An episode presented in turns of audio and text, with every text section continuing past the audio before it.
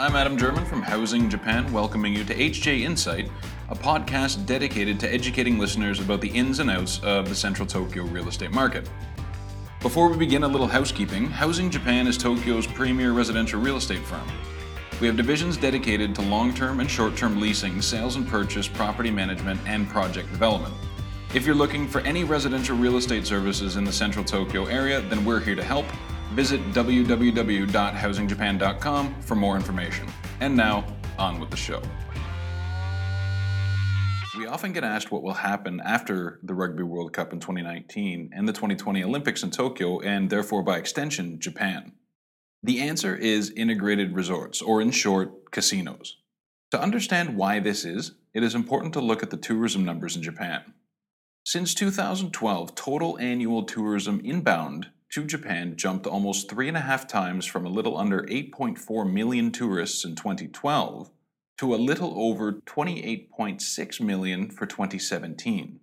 As someone living in Japan, it is difficult not to notice the increase of tourists walking around Tokyo. It is also important to realize twenty seventeen was the highest ever amount of foreign people visiting Japan, and twenty eighteen so far shows no sign of slowing down at all. There are all kinds of benefits that these tourists bring to the country, and all the benefits involve spending money in one way, shape, or form. Be it Chinese or other Southeast Asian tourists explosively shopping, to use a term directly translated from Japanese, to more affluent tourists from Europe or North America spending in the form of experiences, the benefits over the last five and a half years have been numerous. And this is where casinos come in. For most of Japan's modern history, gambling has been illegal. People familiar with Japan might point to the pachinko industry as an example of gambling that currently exists, but technically this isn't direct gambling. How pachinko operators have traditionally gotten around the gambling ban has been this. You walk into a pachinko parlor, do well at a machine that dispenses small ball bearings to represent your winnings. When you finish playing, you trade in your ball bearings for some arbitrary item whose value has been arbitrarily deemed to be the equivalent of the amount of ball bearings that you have. Usually this item comes in the form of a small stuffed animal. Then, with your newly won stuffed animal, you walk out the front door of the pachinko parlor, go around the corner to a small stall attached to the parlor, and trade in your stuffed animal for the equivalent value of cash. This stall is a pawn shop and technically is a separate business altogether from the pachinko parlor. In this way, both the pachinko parlor and the pawn stall can say neither are businesses that promote gambling, and legally and technically they are correct.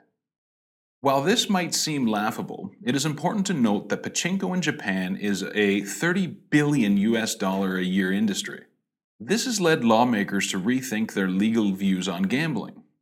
On one hand, legalizing gambling outright provokes fears of stimulating gambling addiction to a public that is already somewhat attracted to gambling, but on the other hand, given the current setup of the pachinko pawn shop partnerships, the only tax revenues the government is making are relatively low corporate taxes from both the pachinko and associated pawn shop industries. In a country where it's estimated that forty percent of the population will be over sixty-five years of age by twenty fifty, more and more tax revenue is needed to fund pension payments in the near future. And this is one of the critical benefits of casinos in Japan. Overseas, in other industrialized nations, casinos are highly taxed. In some parts of the world, upwards of forty percent of gross revenue goes directly into the local and federal coffers. This, in turn, allows for increased spending on better infrastructure that makes the area more attractive to live and do business in. It is exactly this type of revitalization Japan's regional economies need. Tokyo is but a part of Japan, albeit an important one. However, it is only a matter of time before Tokyo starts to mimic the rest of the country, which has been on a downward trend across all areas of the economic board for the past couple of decades. I myself come from a community in Canada that, since the installation of a casino in nineteen ninety-nine, has reaped the benefits of increased tax money to be spent on better infrastructure. Brantford, Ontario is a small city of under one hundred thousand people that, in two thousand eight, was named by Maclean's magazine the most dangerous city in Canada. Maclean's is like a Newsweek, but Canadian.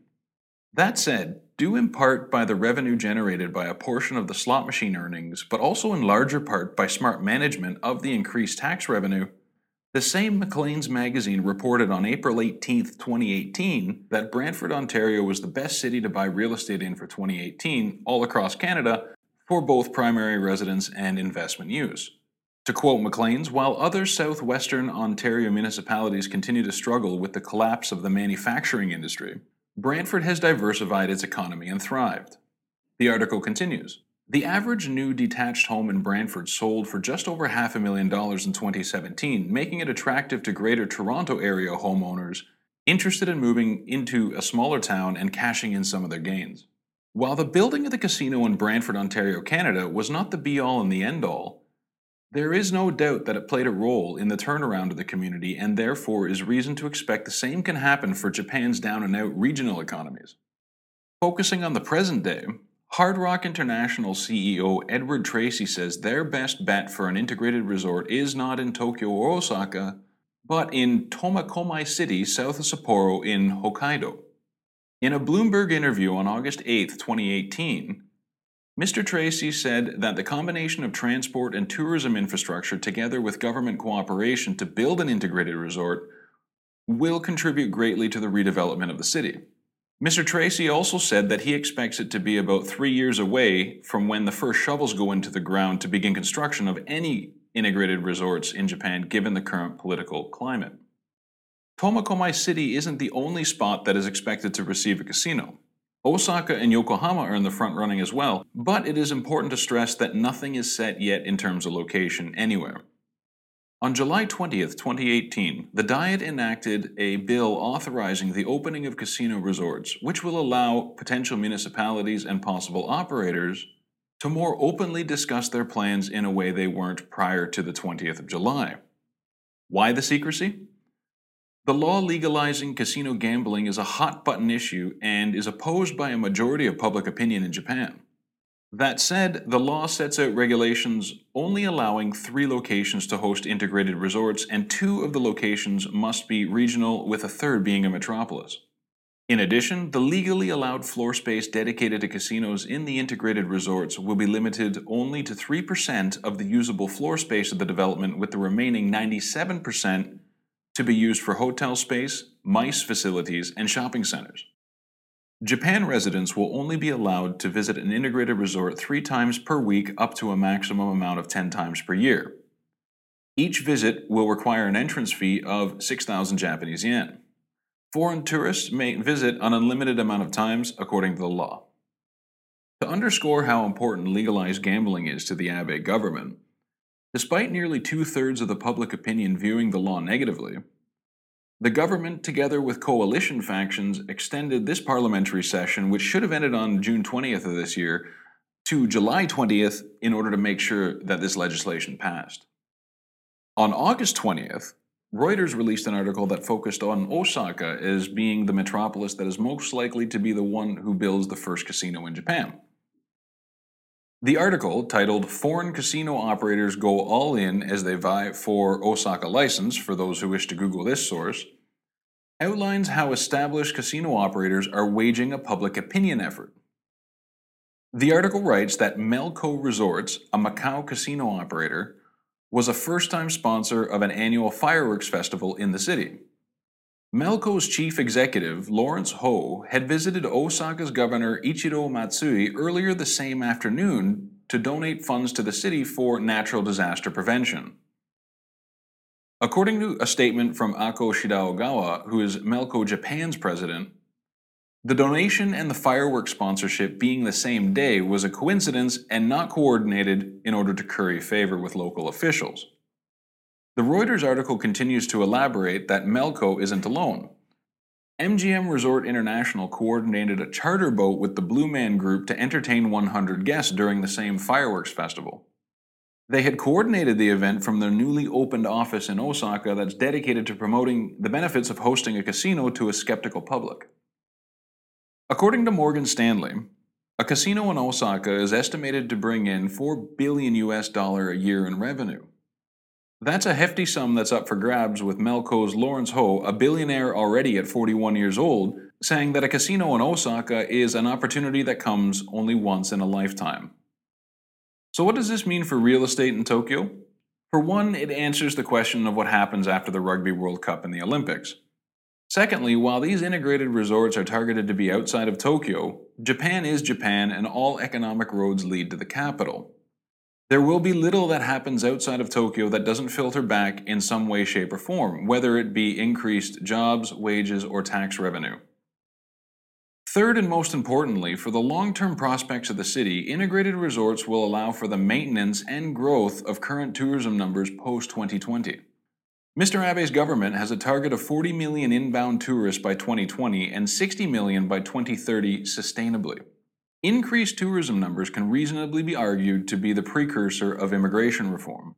At the moment, according to the Nikkei Asian Review on July twelfth in twenty eighteen, one in ten Tokyoites in their twenties are foreign-born.